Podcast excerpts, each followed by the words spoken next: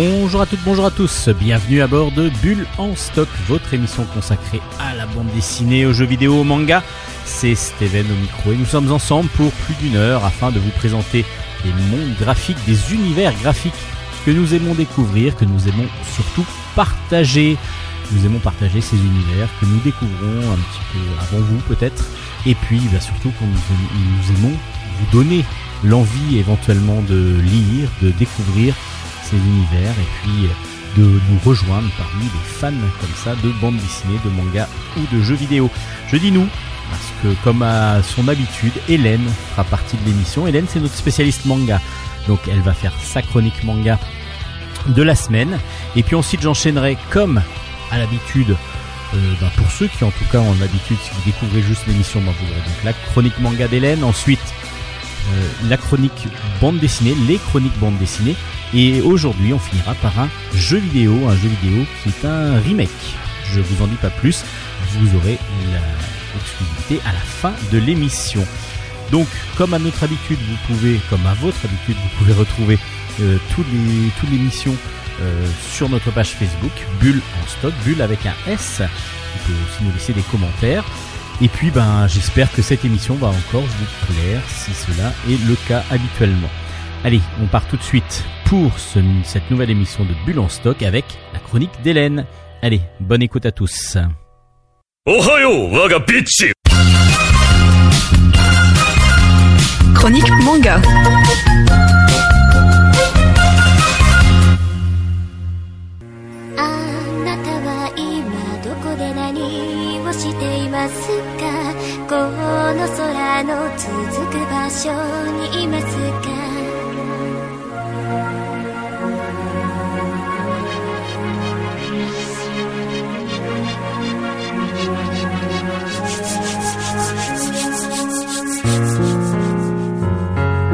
Et non, ne vous inquiétez pas, vous n'avez pas eu de problème technique. Enfin, il y a eu un problème technique, mais c'est la voix d'Hélène qui a été perdue.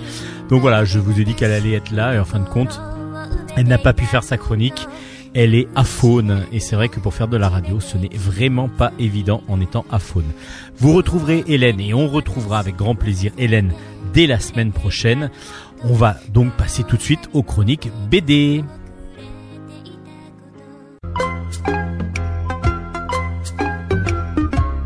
Chronique bande dessinée. Je vous ai parlé il y a quelques émissions de cela, je crois que c'était il y a 2 émissions, d'une série que j'adorais et qui sortait en fascicule, en petite partie par petite partie, chapitre par chapitre. Ça s'appelle Lobal Loka. Le tome 5 était sorti à l'époque et là le tome 6 et dernier tome de la série vient de sortir. C'est une série spin-off de Mutafoukaz, c'est-à-dire une série dérivée de Mutafoukaz, la série emblématique de Run que l'on retrouve là au scénario dans ce Lobal Loka, et c'est des dessins de Singelin, Guillaume Singelin. C'est aux éditions Ankama. Alors c'est en édition assez limitée, donc je ne sais pas si vous aurez encore la possibilité d'avoir tous les tomes, mais c'était pour vous signaler que le tome 6 était sorti. Je vous rappelle donc la série Mutafoukaz permet, vu que c'est tout un univers, à Dark Meat City. C'est une ville où il se passe beaucoup de choses, dont l'histoire là de Lobal Loka, qui est l'histoire de Guadalupe, qui est une jeune demoiselle qui, lorsqu'elle est titillée un peu trop fort, s'énerve à tel point qu'elle devient très très violente. Et c'est ce qui arrive au lycée. Elle est un peu harcelée, voire beaucoup harcelée par une chipie, dirons-nous, et elle se venge. Mais lorsque c'est mis sur les réseaux sociaux, elle se retrouve en prison, en tout cas avec une peine de prison, mais c'est pas tout à fait de prison parce que c'est une prison chez elle. Elle a un bracelet électronique et du coup, elle est soumise à cette interdiction de sortir de chez elle. Ça va lui permettre de trouver dans les archives de sa maman des photos, et en particulier une photo de son père qu'elle ne connaît pas, qui se trouve être El Diablo. El Diablo est un lutteur de catch mexicain qui s'appelle donc la lucha ultima, et du coup c'est un grand nom de la lucha, libre, de la lutte américaine, du catch américain, mexicain. et elle va partir sur ses traces une fois qu'elle va être libérée. Elle va partir sur les traces de son père en allant voir Tigre, qui était un de ses partenaires dans la lucha. Les deux vont se croiser, vont se rencontrer. Lui, il est devenu complètement taciturne, il reste chez lui dans sa caravane, il veut plus vraiment bouger. Elle a envie d'avoir une image paternaliste et surtout retrouver les traces de son père. Et pour cela, elle veut faire de la lutte. Elle va demander à Tigre de l'entraîner. Ce qu'il va accepter, mais vraiment du bout des ongles, vraiment du bout des griffes, parce que c'est pas du tout ce qu'il a envie de faire. Lui, il a envie de rester tranquille chez lui, et en même temps, voilà, il est pas heureux, il attend, on va dire, il est plus en attente. Ces deux personnages, donc, vont vivre pas mal d'aventures. Là, je vous raconte pas dans le sixième tome, mais il est, voilà, ça clôt une très très bonne série parce que ça va aller d'étape en étape. Et on pense que ça va être que sur la lutte, et en fin de compte, ça va être l'épanouissement de Guada. C'est vraiment ça que l'on retrouve dans l'histoire. L'épanouissement de Guada, elle va devenir adulte, elle va grandir, et pour ça, elle avait besoin d'image de père qui ne va pas être El Diablo, parce que du coup, El Diablo n'est plus là. Mais Tigre va faire un petit peu office de père, ce qu'il ne veut pas à la base, et lui aussi, ça va lui redonner envie de vivre et lui redonner surtout l'envie d'avancer et dans des différents projets et ainsi de suite. C'est vraiment bien fait. Alors c'est comme souvent des avancées qui font naître en la personne du bien. Là, il y a vraiment beaucoup de choses qui se passent dans ces 6 tomes, avec beaucoup de combats quand même. Il y a quand même beaucoup de combats. Je disais que c'était pas que tourné autour de ça, mais il y a quand même beaucoup de violence, beaucoup de combats, et en même temps beaucoup de réflexion et beaucoup d'humour, surtout beaucoup d'humour. Et le dessin de Singelin est absolument magnifique, comme à son habitude, tout en rythme, les scènes d'action, les scènes de... Là, il y a un grand incendie dans ce tome. Les scènes d'incendie sont impressionnantes. Et du coup, on a vraiment un dessin matiné, un petit peu de manga qui fonctionne super bien, avec beaucoup de scènes d'action, avec beaucoup de vivacité, voilà. C'est vraiment un très très bon album et une très bonne série, du coup. Alors, si vous n'arrivez pas à trouver les 6 tomes, ce qui va peut-être être le cas, parce que j'ai regardé un petit peu, le premier tome est assez difficile à trouver maintenant. Le 6e est sorti. Alors, pour ceux qui ont par contre suivi la série, faites vite, parce qu'il y a un 6e tome qui est sorti avec un coffret pour regrouper les 6 tomes en tout. Donc je crois que les libraires vont être assez rapidement pris à la gorge pour pouvoir vous en avoir un. Mais faites la recherche. Pour ceux qui ont les 5 premiers, le 6e, le coffret, il est super beau en plus. Et du coup, ça vous maintient les six bouquins ensemble, les 6 fascicules ensemble. Sachez que c'est ce que fait Ankama avec d'autres séries comme Puta Madre, par exemple, toujours tiré de Mutafoukaz.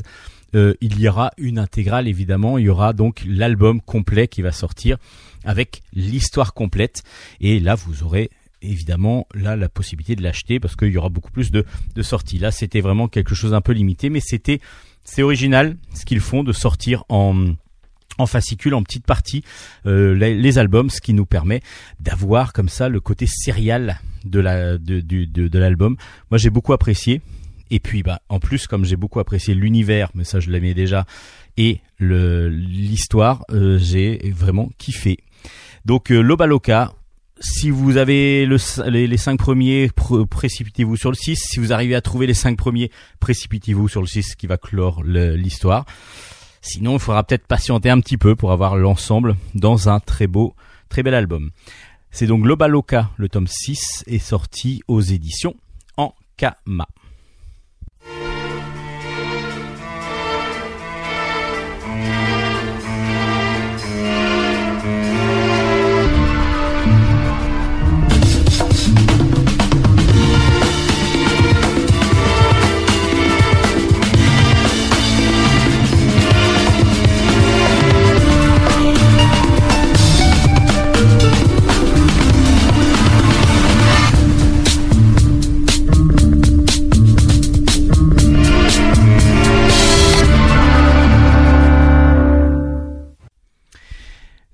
Team. Dream Team, c'est un one-shot. Alors, c'est dans une série, mais c'est quand même un one-shot. C'est de Jean-Pierre Pécau au scénario, Sénat Maverick et Philippe Andronic au dessin.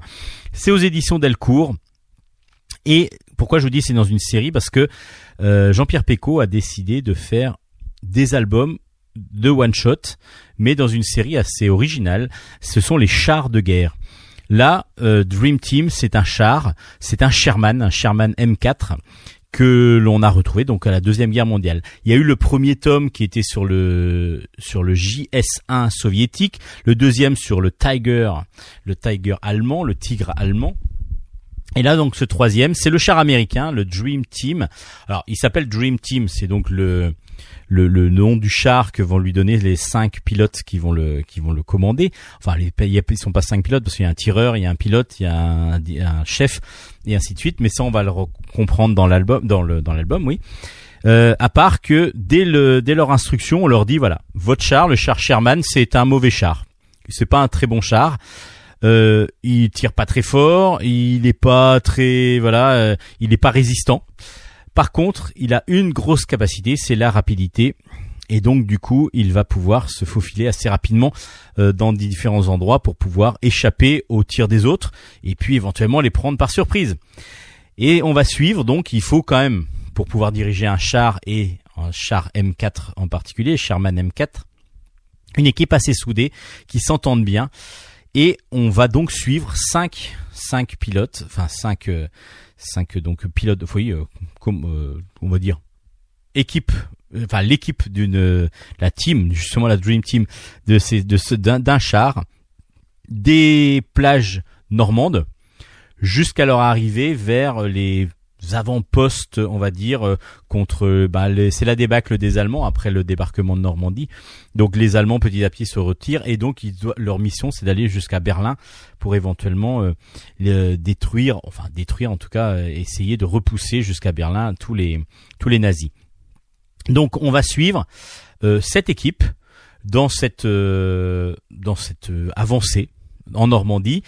Ils vont avoir une galère au départ parce que justement en Normandie, la grosse difficulté c'est qu'ils sont dans des champs, on passe à travers champs, ça va, mais à un moment donné, il y a des haies, tout autour des champs, il y a des haies, il y a des talus et des haies.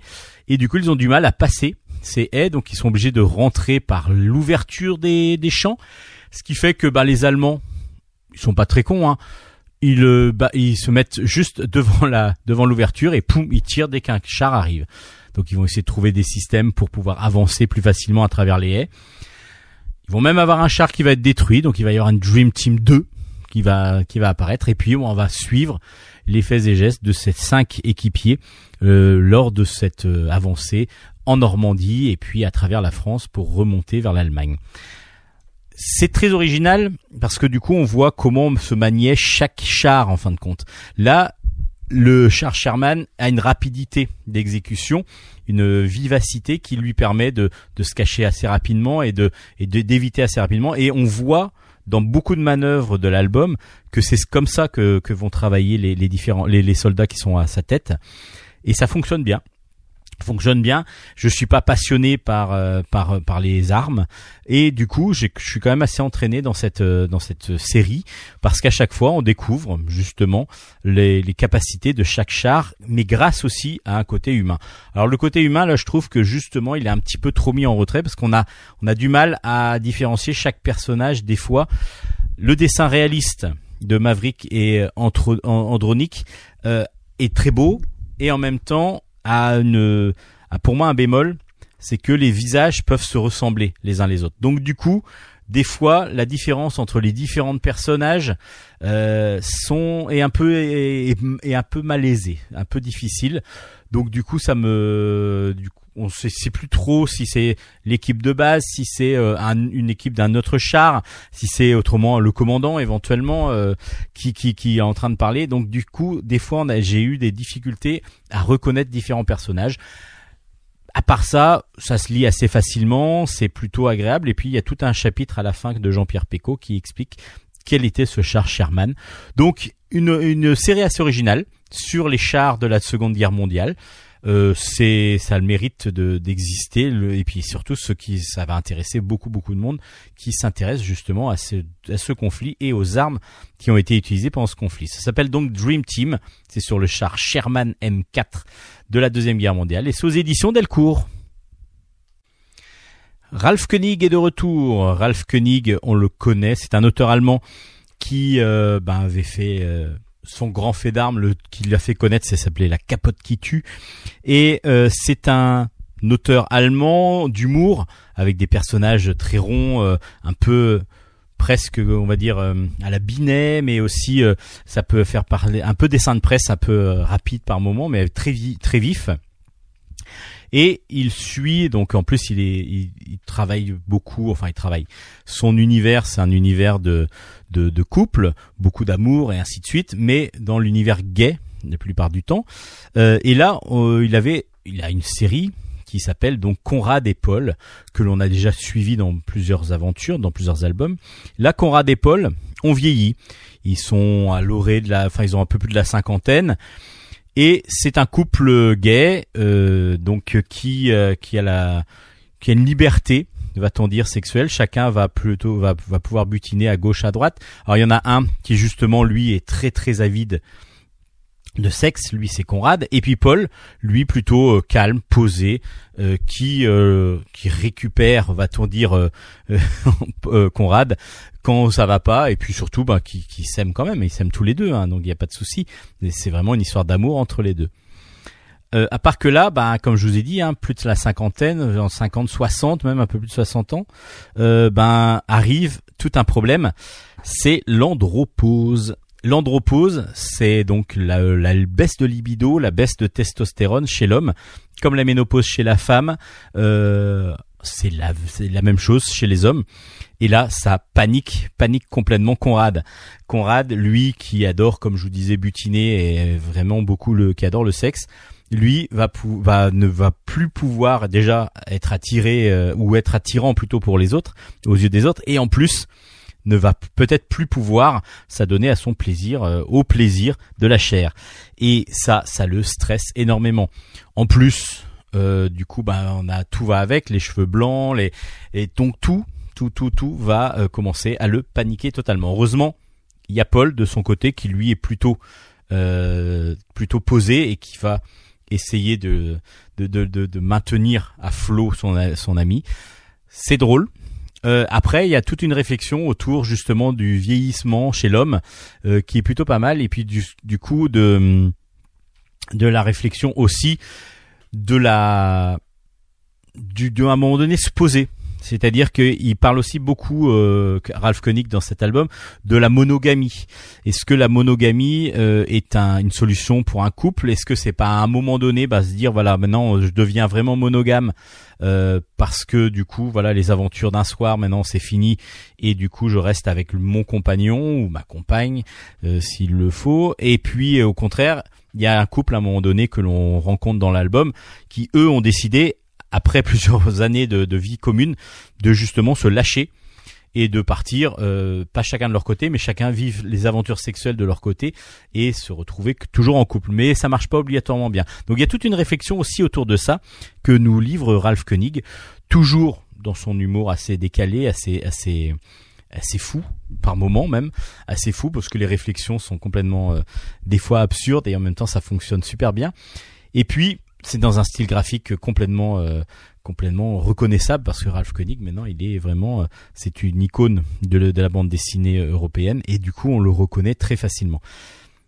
Le petit truc, c'est que voilà, c'est pas tout le monde qui va lire ces albums là, on est vraiment sur les fans de l'auteur, et puis aussi ceux qui aimeraient bien découvrir cet univers là, mais par contre je leur conseillerais peut-être de lire le tome d'avant, donc celui où on rencontre Conrad et Paul, plutôt que l'automne dans le pantalon, donc ce nouveau tome. Je vous ai même pas dit, donc j'ai dit que c'était Ralf König. Ça s'appelle l'automne dans le pantalon, j'ai oublié de vous le dire ça carrément. Et c'est aux éditions Glénat, parce que Glénat c'est eux qui sortent tous les albums de Ralf König.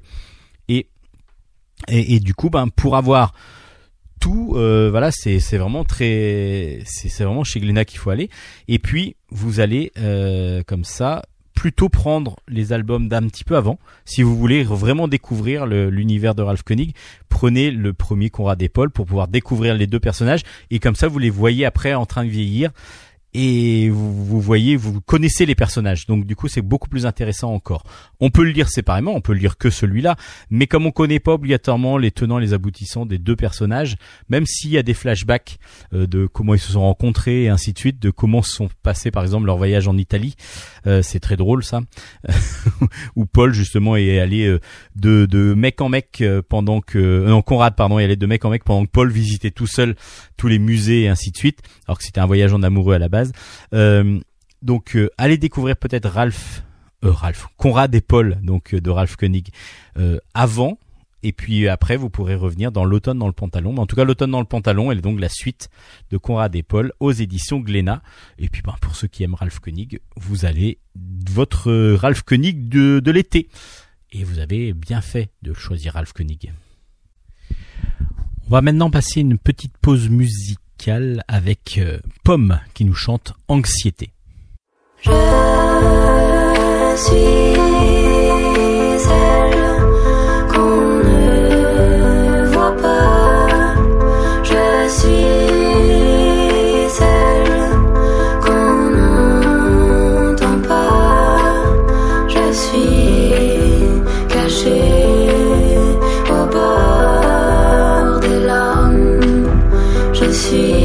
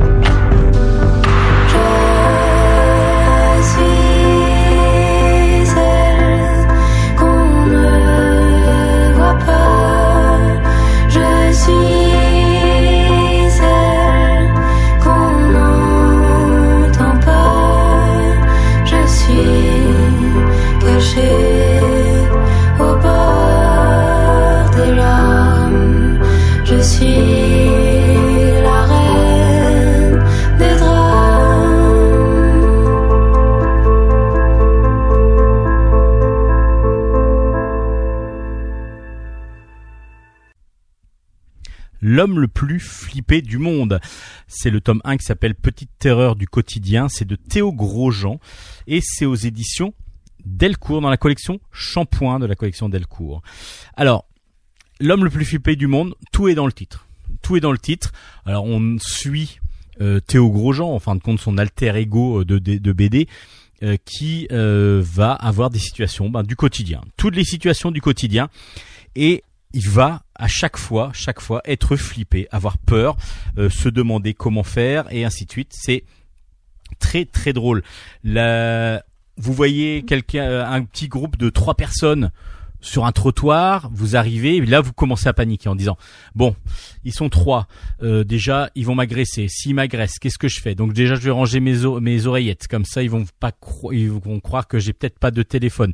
Si je passe au trottoir d'à côté, est-ce qu'ils vont me suivre? Si je passe sur le trottoir d'à côté, de l'autre côté, ça veut dire que c'est comme si je les agressais en disant que voilà, je vous évite, donc ils vont venir m'agresser. Et tout ça, c'est dans les 30 secondes, les 20-30 secondes qui avant qu'il arrive devant le groupe. Bon, je vous dis pas ce qui se passe devant le groupe, mais c'est très drôle. Et tout ça, voilà, c'est toutes les situations. Alors quand on prend l'avion, quand on va faire un blablacar, donc du covoiturage, lorsque l'on va mais même lorsqu'il va courir tout simplement, il se dit tiens, je vais faire un peu de course, un peu de sport, et là il se retrouve à se dire oui, mais pourquoi lui il est comme ça, moi c'est peut-être pourquoi il me regarde bizarrement, et on a l'impression que tout le monde vous regarde, on a l'impression que tous les regards sont portés sur vous, ce qui est complètement pas le cas, mais voilà, tout ça, c'est ce qui lui arrive au quotidien. Et c'est très très drôle. À chaque fois, c'est 2 pages où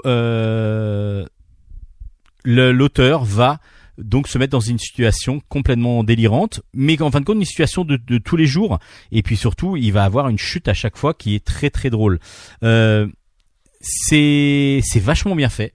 Parce qu'on a l'impression de vivre certaines situations que nous on a déjà, on vit régulièrement. À part que pour le personnage, évidemment, c'est le paroxysme à chaque fois, parce que chaque situation le fait flipper. Mais il est vrai que qui n'a pas regardé 2 ou 3 fois par jour et cherché son téléphone portable en se pensant « Ah, il est où ? Je l'ai perdu !»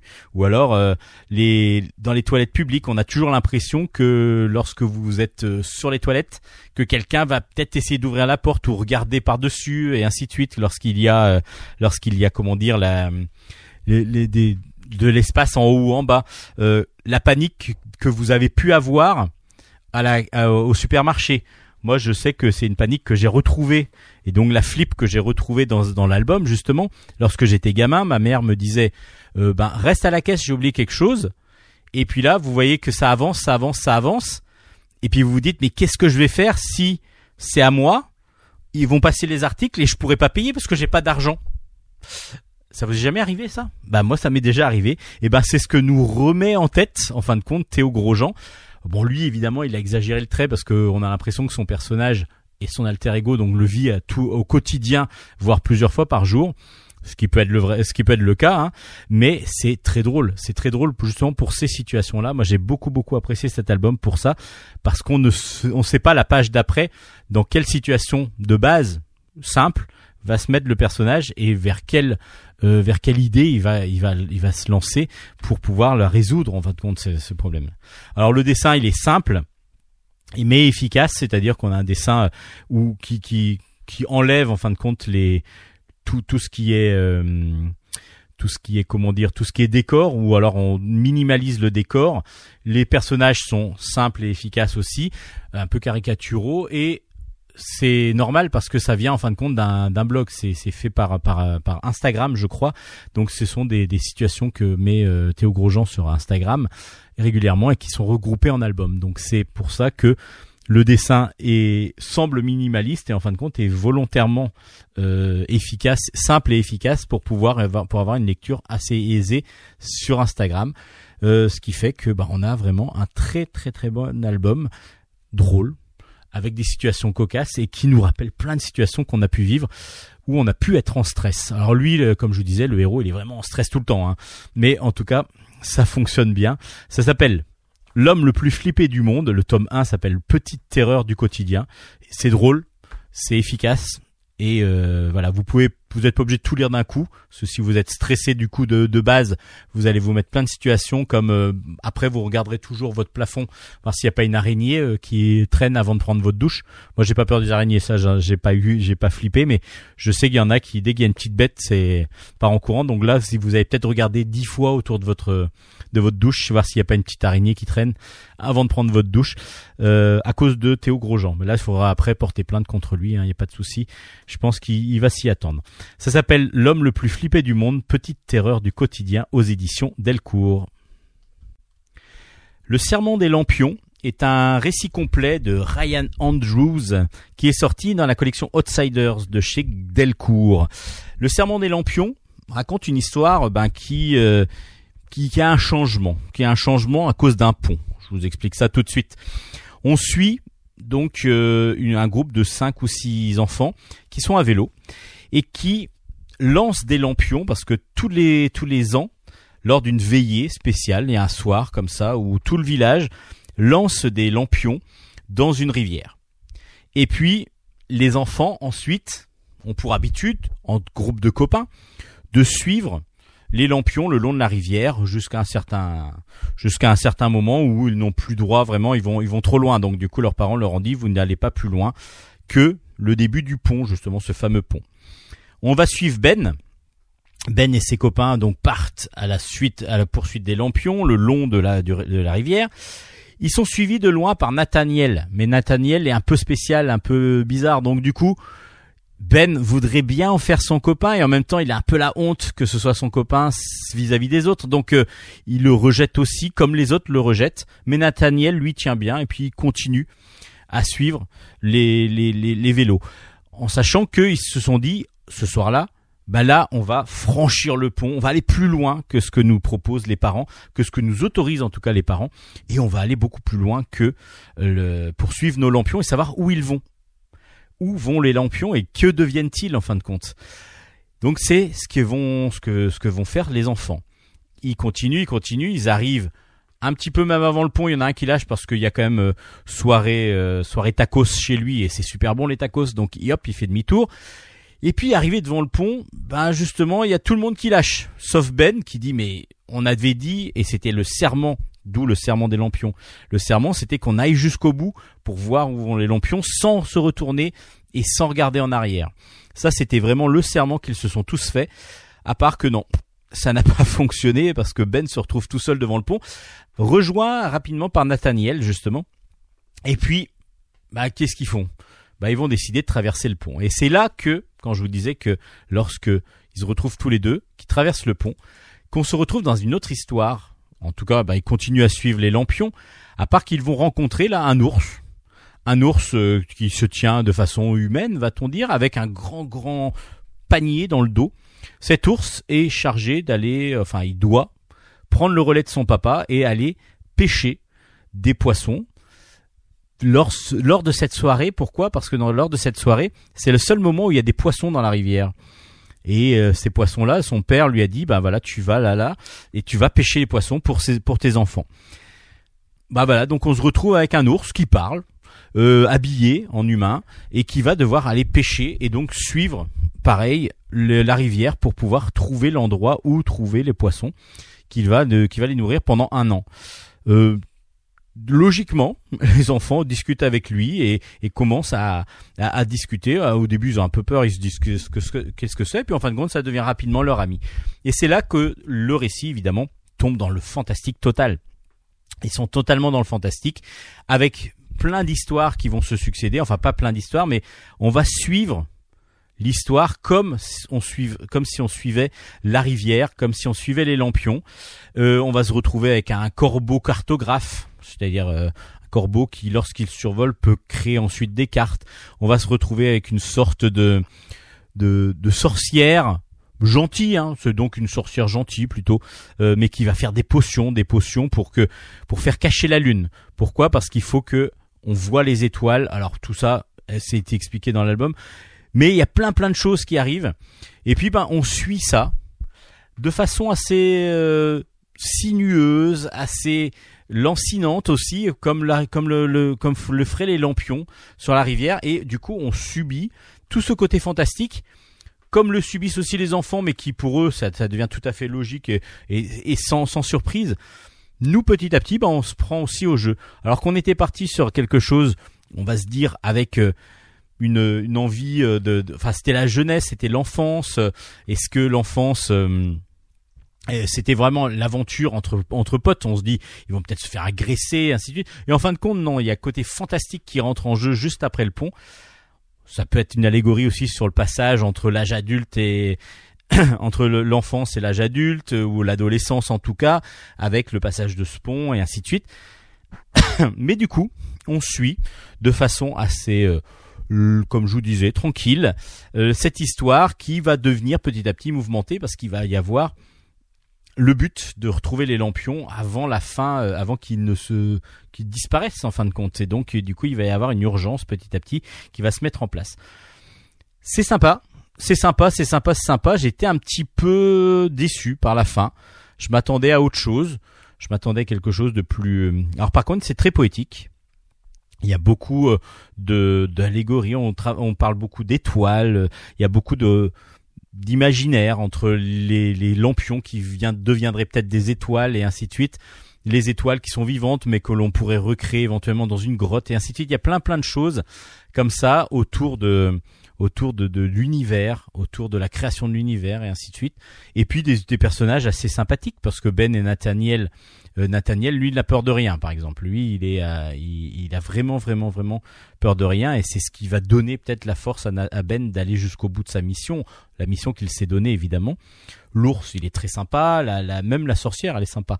Mais en tout cas, j'ai peut-être été un peu déçu par la fin, mais il y a 300 pages vraiment très bonnes. Et puis voilà, on a un dessin assez rond, assez coloré, bien jouant beaucoup sur le bleu, le noir, le gris évidemment, hein, on est sur quand même des couleurs bitons, on est vraiment dans la nuit, mais bon, ça fonctionne pas mal. C'est plutôt un album, un roman graphique qui fonctionne bien, avec un gros côté fantastique qu'il faut accepter. C'est peut-être ça qui peut gêner quelques auditeurs, mais ça fonctionne plutôt pas mal. Après, je suis pas sûr que je le relirai tous les jours, ça c'est sûr. Ça va pas devenir un album fétiche, mais Le serment des lampions se lit assez facilement, est assez agréable à lire, mais justement ne laisse peut-être pas en mémoire assez grandement. Il manque peut-être une fin qui pour moi pourrait le rendre encore plus vivace dans la mémoire. Ça s'appelle donc Le serment des lampions, c'est aux éditions Delcourt. I can't do this all on my own. I know that I'm no Superman. I'm no Superman. I'm no Superman. La suite d'une série qui met en scène un personnage assez original. L'album s'appelle Kid Noise, enfin la série s'appelle Kid Noise, le tome 2 s'appelle Le pouvoir des rêves. C'est de Kid Noise du coup au scénario, avec Stéphane Lapuce, tous les deux au scénario donc, et Autocto qui est au dessin. Et c'est aux éditions Dupuis. Alors Kid Noise, c'est un personnage de bande dessinée, mais c'est avant tout un DJ. Un DJ très très connu, un DJ belge si je me rappelle bien. C'est donc un homme, un DJ, qui se produit et qui a tout un univers autour de lui. Il se produit sur scène, toujours avec un masque. Alors, c'est un masque ou c'est son visage, on ne sait pas trop, mais de singe. Il est toujours avec une face de singe, toujours avec une casquette. Et puis, il a tout un univers graphique qui s'intègre dans son univers. Du coup, il y a par exemple un grand triangle bleu éclairant, donc un peu bleu blanc, avec beaucoup de lumière, que l'on retrouve sur scène, que l'on retrouve un peu partout sur ces objets. On a des bandes, on a une sorte de comment dire, d'arc-en-ciel qui lui permet aussi de montrer ses couleurs. On a son logo qui est très très important aussi. Il a sa Mustang de 1977 qui est vraiment emblématique de son univers. Et tout ça, vous le retrouvez déjà dans l'univers de la musique.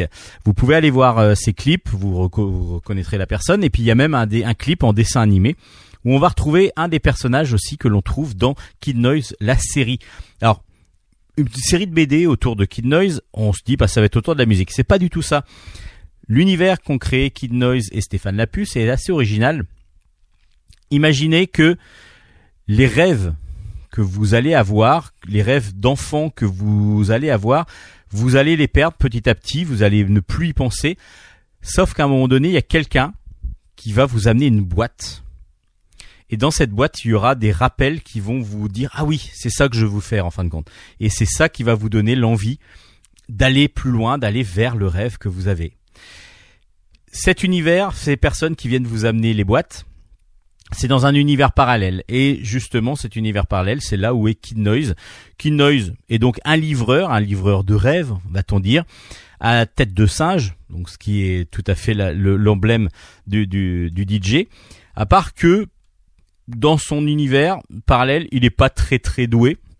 Il est un peu flemmard, il est un petit peu, c'est pas le meilleur livreur de boîte parce qu'il en perd régulièrement, il arrive pas toujours au bout de ses missions. Et puis bon voilà, il est pas non plus le plus charismatique des livreurs. Mais il est très sympathique. Il a des fois un peu maladroit, mais en fin de compte, il est très sympathique.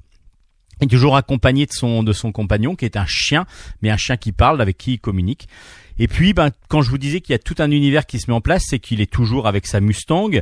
Et lorsqu'il va passer d'un univers à l'autre, c'est grâce à un portail qui est en forme de triangle, le fameux triangle que l'on voit dans l'univers de Kid Noise. Donc tout ça, ça met en place petit à petit le parallèle entre le personnage Kid Noise et le DJ Kid Noise. Et ça fonctionne super bien. Donc après, il faut aller voir, rechercher un petit peu. Mais si vous ne connaissez pas le DJ, peu importe, vous avez quand même vous comprenez tout à fait l'histoire. Dans ce deuxième tome, on avait vu que dans le premier tome, justement, il avait perdu une boîte. Et puis qu'il était poursuivi par une sorte de méchant avec des corbeaux. Alors, c'est pas que lui, apparemment, parce que c'est apparemment un méchant qui dirige des corbeaux, dont un corbeau doré, qui voudrait mettre à mal justement cette livraison de boîtes. Et justement une des livreuses la plus emblématique et la plus forte des livreuses vient d'être agressée, et donc elle se retrouve à ne pas pouvoir livrer certaines boîtes. Et justement, il y en a une qui est assez difficile à livrer, en tout cas, c'est ce qui est marqué sur la boîte, mais qui est en plein milieu d'un paradis, on va dire, parce qu'il y a du soleil et tout ça. Et Kid Noise décide d'accepter de livrer cette boîte à Baloula. Et à Baloula, il va devoir donc livrer une boîte à la jeune Wiza. Il pense que ça va être assez facile, donc parce que c'est en plus un endroit où il fait soleil, etc. Donc il devra aller jusqu'à là-bas, mettre la boîte en évidence pour que la jeune Wiza la découvre, et puis repartir sans se faire voir. À part que ça va pas se passer tout à fait comme ça, parce que Kid, lui, bon voilà, il est assez tranquille.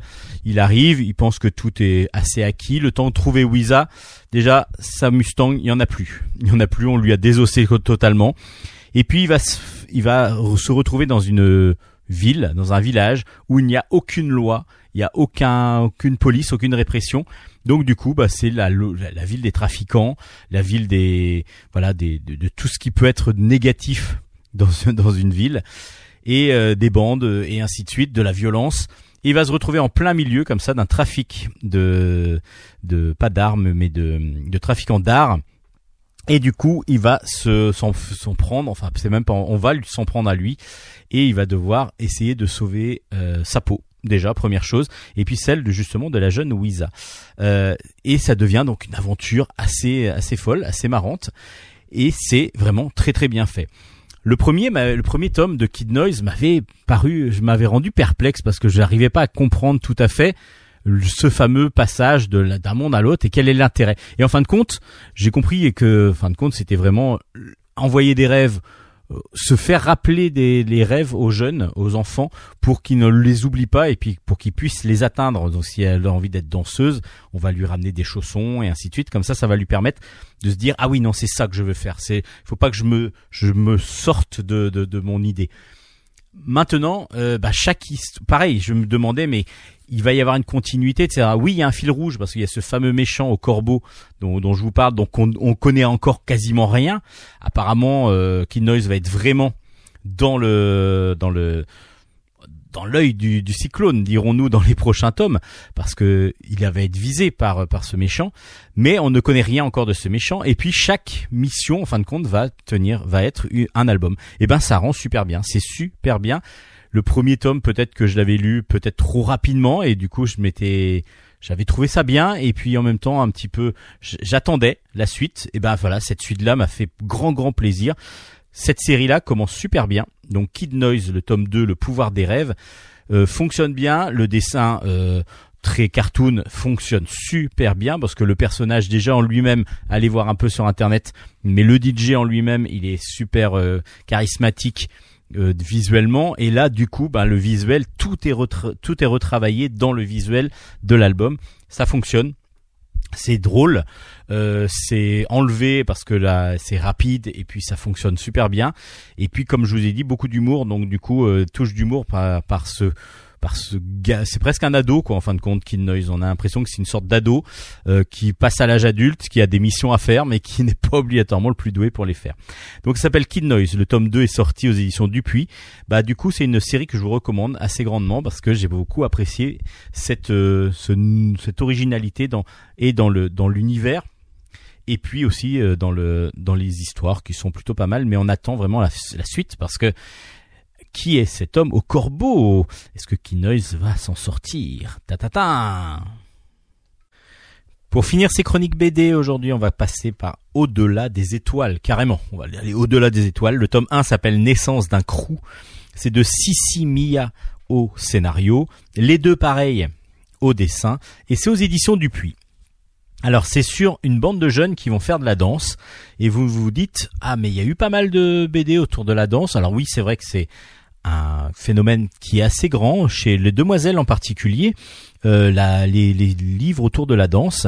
Mais celui-là a pas mal d'originalité, et j'ai vraiment beaucoup apprécié ce début de cycle, ce début de série.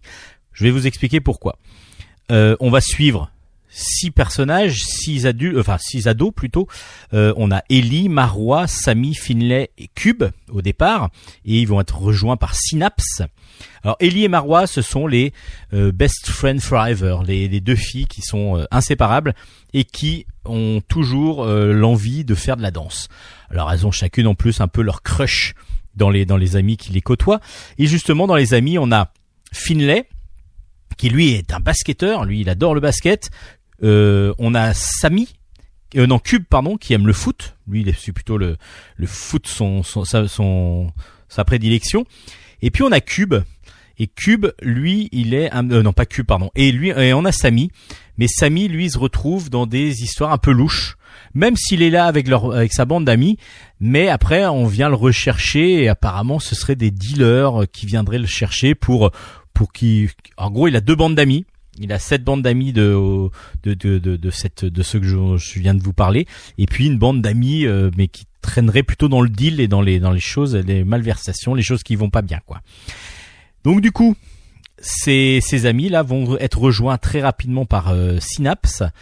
Synapse est un nouveau dans la cité qui est en forme d'étoile. C'est pour ça que en fin de compte les maisons sont faites en forme d'étoile. Donc c'est pour ça que ça s'appelle Au-delà des étoiles, c'est que le quartier c'est le quartier des étoiles si j'ai bien compris. Et donc ce groupe va petit à petit aller vers la danse, le hip-hop en particulier, parce que les deux filles sont fans de hip-hop, donc elles vont prendre des cours auprès de Cam pardon. Et puis il y a Samy qui les rejoint assez facilement, donc lui il aime bien aussi ça, donc ils sont 3. Et puis il va y avoir un petit défi. Finlay et Cube, qui sont eux plutôt footballeurs ou basketteurs, on va leur mettre un défi pour pouvoir, pour éventuellement ils se moquent pas mal des danseurs, que c'est pas de la vraie, c'est pas du sport et ainsi de suite. Donc venez, et on va voir. Et puis il y a Synapse qui lui fait du beatbox, mais qui va arriver aussi. Alors moi je me disais bah voilà, on va tout de suite les rencontrer et puis ils vont danser, ils vont devenir, il y a un producteur qui va peut-être les rencontrer et ainsi de suite. Bon voilà, c'est le scénario un peu basique et en fin de compte non.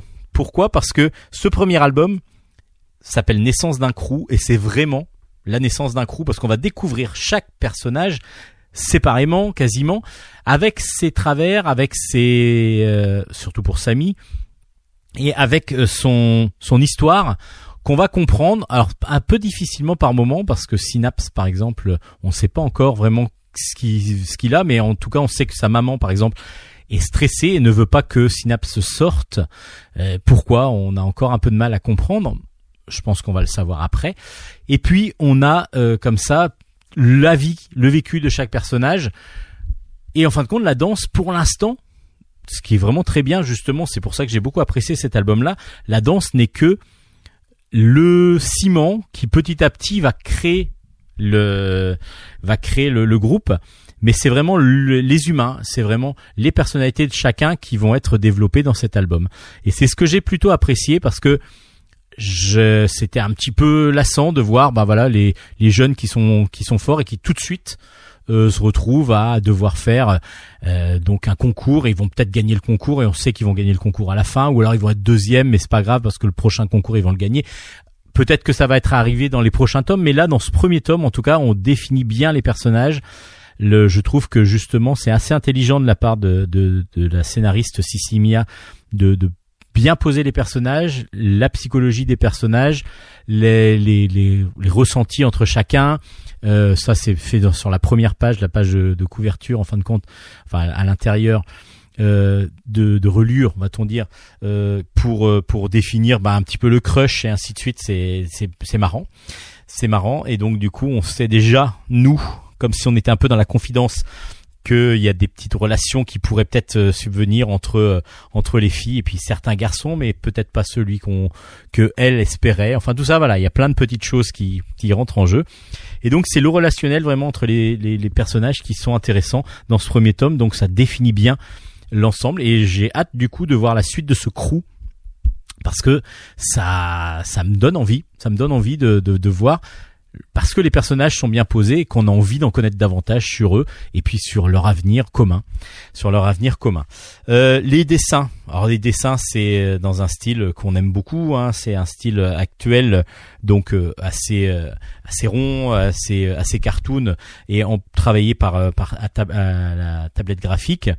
Et ce qui est assez original, ce sont deux sœurs, Julie et Lydia Ferron, qui sont donc canadiennes et qui travaillent deux consorts ensemble, et ce sont des jumelles. Donc du coup qui travaillent ensemble sur le dessin, c'est pour ça qu'elles s'appellent les deux pareilles, tout attaché, et je trouve que leur nom d'artiste est bien choisi et bien trouvé, donc ça fait plaisir. Le dessin est vif, clair, il est précis et en même temps très coloré, et ça donne vraiment une bonne ambiance. La couverture est très belle. Moi j'ai beaucoup été attiré par la couverture, même si ça fait peut-être un peu cliché, en fin de compte ça fonctionne super bien. Et puis tout l'album en fin de compte est vraiment bien parce qu'on a envie d'en connaître plus sur les différents personnages et on a envie de continuer à suivre cette crew, et on va la suivre jusqu'au-delà des étoiles, d'où le nom. Ah là, comment c'est trop beau. Le tome 1 s'appelle donc Naissance d'un crew, Au-delà des étoiles, c'est aux éditions Dupuis. Un bon premier album, j'espère que les prochains seront aussi bons. Et c'est donc avec cette chronique qu'on va clore les chroniques BD. Et puis on va passer à la chronique jeux vidéo.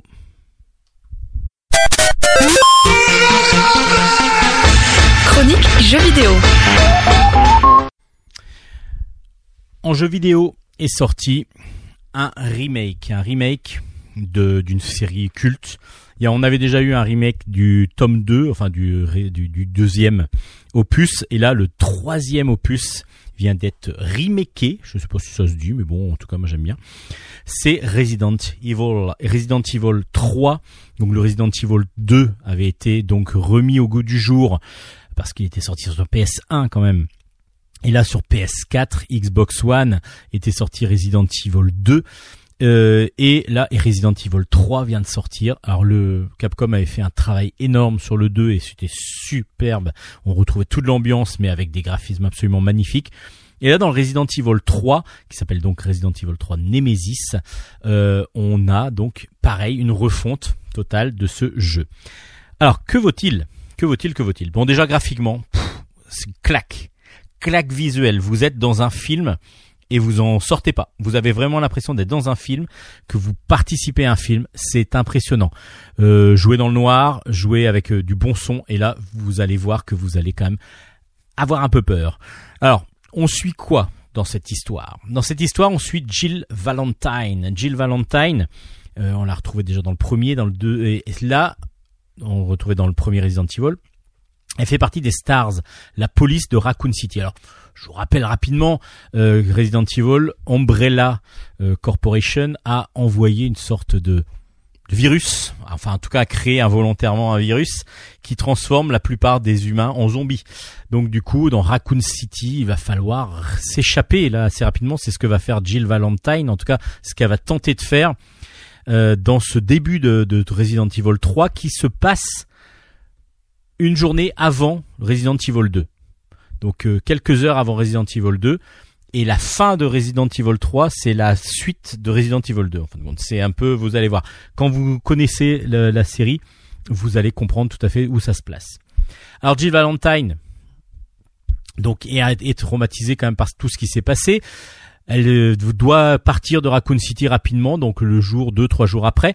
À part que très rapidement, dès le début, dans une scène absolument géniale, vous allez devoir fuir parce qu'on vous agresse. Parce que vous êtes Jill Valentine, évidemment. On vous agresse, et qui vous agresse, c'est pas n'importe qui, c'est celui qu'on va appeler le Nemesis.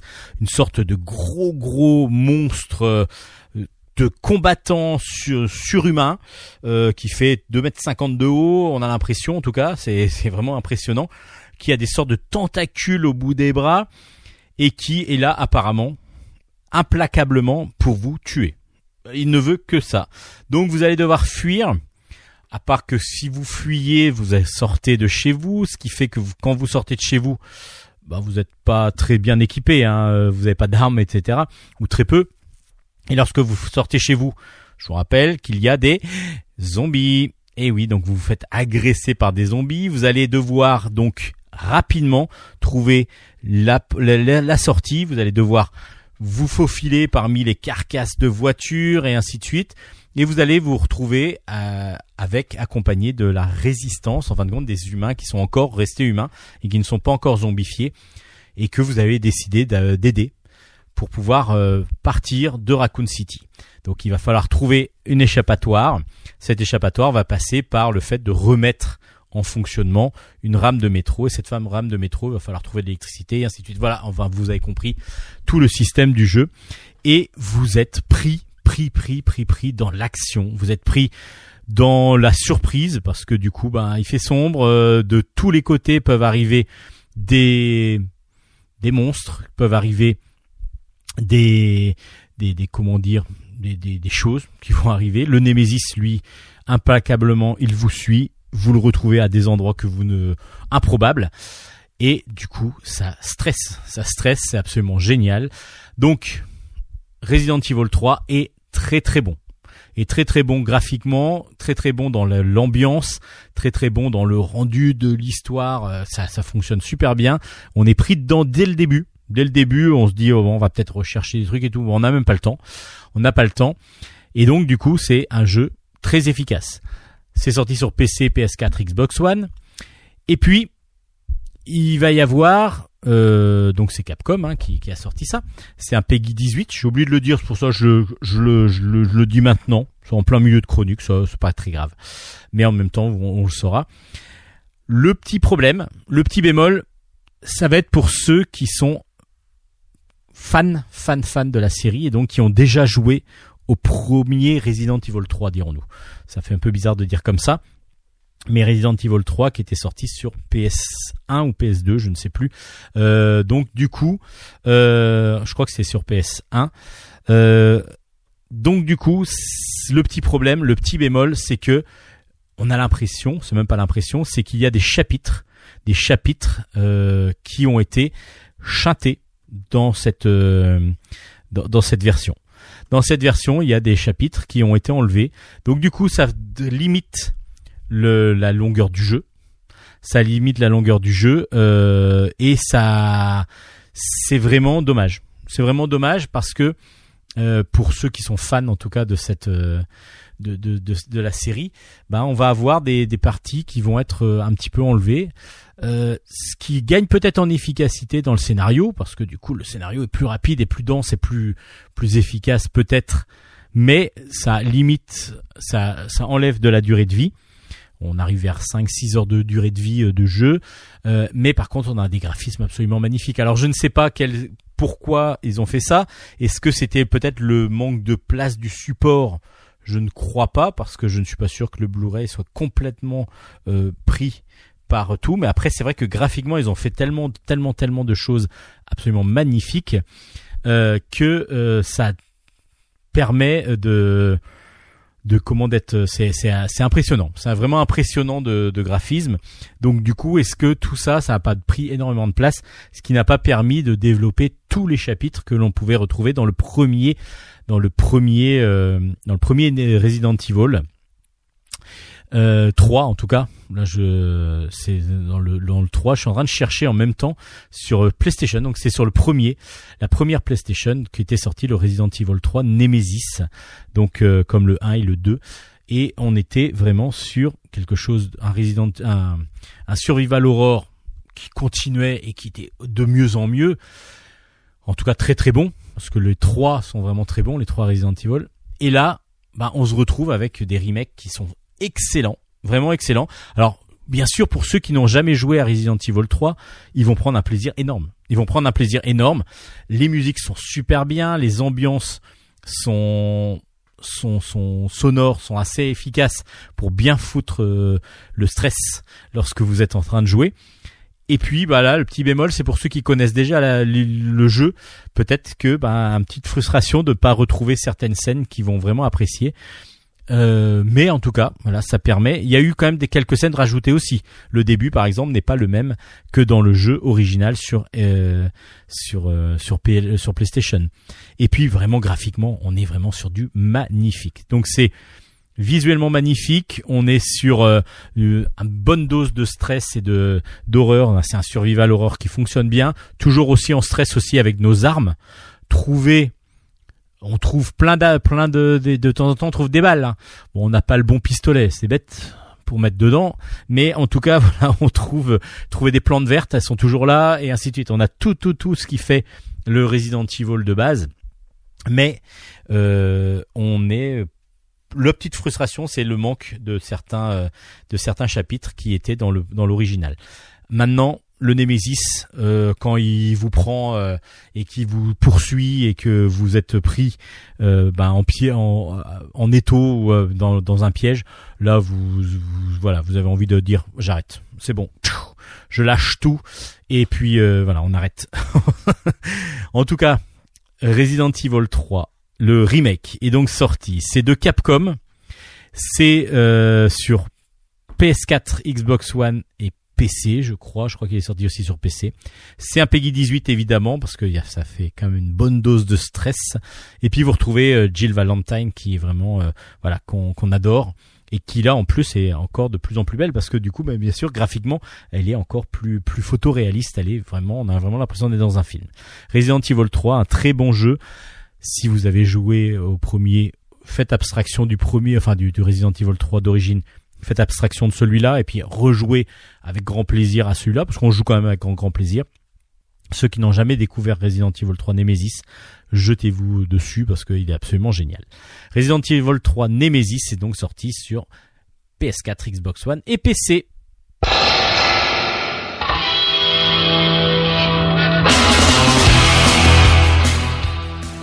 Et c'est ainsi que s'achève Bulle en stock cette semaine. Donc vous pouvez retrouver comme à votre habitude l'ensemble des albums chroniqués, le jeu vidéo chroniqué, les références sur notre page Facebook Bulle en stock, Bulle avec un S. Vous pouvez évidemment aussi nous contacter via cette page et puis vous pouvez surtout télécharger l'ensemble des émissions Bulle en stock grâce aux plateformes de streaming. Vous pouvez même nous podcaster évidemment, et surtout vous abonner au podcast. Comme ça, toutes les semaines, vous aurez votre nouveau Bulle en Stock.